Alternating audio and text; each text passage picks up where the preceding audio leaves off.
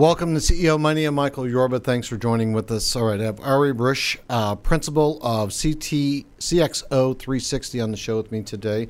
He's got a tremendous book, top ten bestseller. We're going to bring him on and talk about that.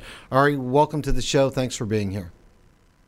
Welcome. Happy Monday. Thanks for having me. My pleasure. All right, give us some background on you. Embellish yourself a little bit with your company and what you do. And I've got a, a few questions, and let's wrap it up with uh, you telling us more about your book, okay? Okay, cool. So I, I grew up in, in high tech and uh, did a variety of assignments, uh, executive assignments. I started as a R and D engineer, but very quickly I, I moved on to business uh, roles. And, and one thing I learned over the years from all my colleagues and my own mistakes and my supervisor is that you, you can have a great idea and, and you fund the great idea, but the devil is in the details. It's all about the execution. So that's what I, I focused my last several years on, on just helping other, mentoring other uh, young executives about the importance of execution, but more so, uh, in most cases, the, the execution pitfalls or, or speed bumps are hidden if you if you don't know what to look for. So you need uh, uh, some somebody to help people uncover those uh, blind spots so they can address them before a disaster happens. Got it. All right. Uh, the ecosystem management, that's one of the things that you work with. Bring that out for me. So uh, a common terminology in the business is business development, and in many cases, the business owner or the, the executive, if it's a, a large company, or the investors perceive uh, uh, business development as, as getting your first few customers. In, in the real world, it's extremely important before you even I wouldn't say before, but uh, it's extremely important that you uh, recruit or you uh, talk to or, or get uh, buy-in by all the aspects in the ecosystem that your success depends on.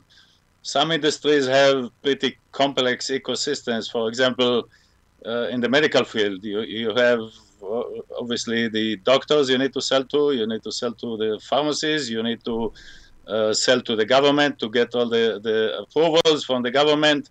Uh, you need to sell to the insurance company to approve uh, the, the new medicine you invented. So it's a very complex ecosystem, and you need to make sure that everybody is happy with your invention. Otherwise, if, if somebody is unhappy, they, they will make sure you fail. You get it. I get it. All right. What do you mean by learning curve management? Okay. Um, Learning curve is uh, the phenomena that the more you do something, the better you get in it. That's true for individuals. If you have to change a tire in your vehicle, the first time you do it, it takes you three hours, and if you did it twenty times, it takes you ten minutes. Same thing is with new business or new product or a new company. Uh, the, the, the, there is a learning curve, or uh, some people call it experience curve, where the time to do a task or to build a product or and or the cost, sometimes they are very related. So the cost to make a product is, is, is much higher than the market, to make the initial product is much higher than the market is willing to pay. Sometimes you, you, you, the initial cost of the first products could be two hundred bucks and the market will pay only fifteen dollars. So when you budget your system, when you do your uh, uh, business plan for your new business or new product, you must take it into account. Many people do it, and then they are under pressure by their investors or by their supervisor, if it's a large company, to start make money from day one or from quarter one. It, it, usually it doesn't happen.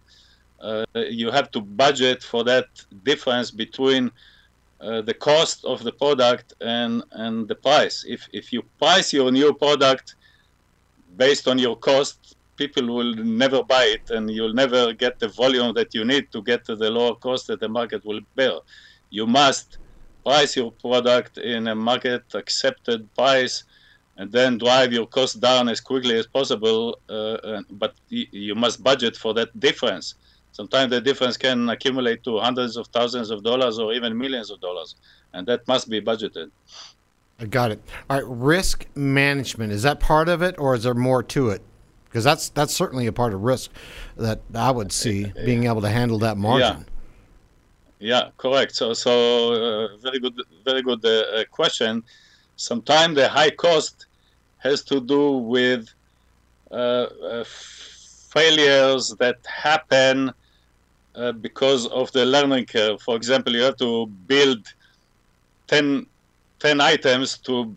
to get one quality one to sell it to the market, so your cost is immediately ten X just because you throw away nine nine of the products. Uh, but uh, uh, risk, any new product has risk. The risk is whether the market will accept it, whether the product has the right features, whether it has the right price. But there are other elements that sometimes people ignore. For example, we talked about ecosystem before. I call it ecosystem preparedness. For example, uh, if you if you design a new product or a new app for your phone for five G, and five G doesn't happen or happen two years later, you're stuck. You invested in this uh, pod, new product, but you cannot sell it because the five G infrastructure is not ready for you. So that that's a, an example of ecosystem readiness that you need to take into account uh, when you design the product, and have some mitigation. For example, going back to the to the example we talked about, uh, it could be the great product for five G, but if you don't want to be too dependent on five G, you better have a version that works at, at four G or even three G, just in case, so you can start delivering uh, before five G happen. And, and by the way, once it happens, it doesn't happen overnight, worldwide, everywhere. Even today in Texas, uh, uh, there are certain regions you don't even get a four G. So it starts normally in the big cities and, and expand during several years' time to, to other, other, other geographies. Now, I, I want to uh, give some remaining time. We've got a couple of minutes. I went to your book. Give our audience a synopsis of what the book is, and let them take away a grain of knowledge, a nugget of wisdom, before we close out. Okay, so we, we talked about some of the topics the book addressed. There, there are about twenty-something chapters. Each chapter addresses one potential blind spot. So I took the effort to introduce to the reader, and the, the target readers are uh, new executives, first-time C E Os, C F Os, Uh, I would say even sometimes first-time investors or, or early investors, or new investors, not early investors. And, and the book walks you through all the potential blind spots, so you know when you when you present a business plan or when you put together a business plan, uh, almost you can you can look at the outline of the book as a checklist, and each chapter in the book, you need your business plan to address how you how you address this particular topic. Make sure you take it into account in your business plan. Got it. Got it. What are what are the real salient points? One last salient point that you want to bring out for your book.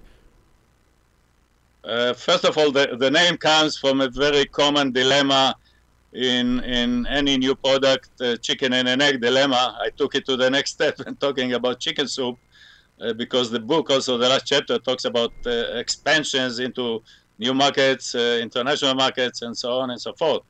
So the name comes from the dilemma, uh, chicken and egg. Many, many cases you have this, okay, should I invest one hundred thousand dollars to just test my idea, or should I invest one million dollars to just come up with a proof of concept? So these are questions every new product, uh, uh, whether it's a new hair salon, new computer gadget. Got it. The, the other thing, or the, the, the, the final bottom line of the book, is the devil in the details. If you don't pay attention to all the details and all the moving parts, something will break and all the other moving parts will collapse after it. Good point. Good point. I've experienced it myself. All right, Arie, thanks for being a guest on today's show. Thanks for having me. Happy Monday. You too. All right, you've been watching C E O Money with Michael Yorba. Thanks for watching. Like us on Facebook, follow us on Twitter, and subscribe to our YouTube channel.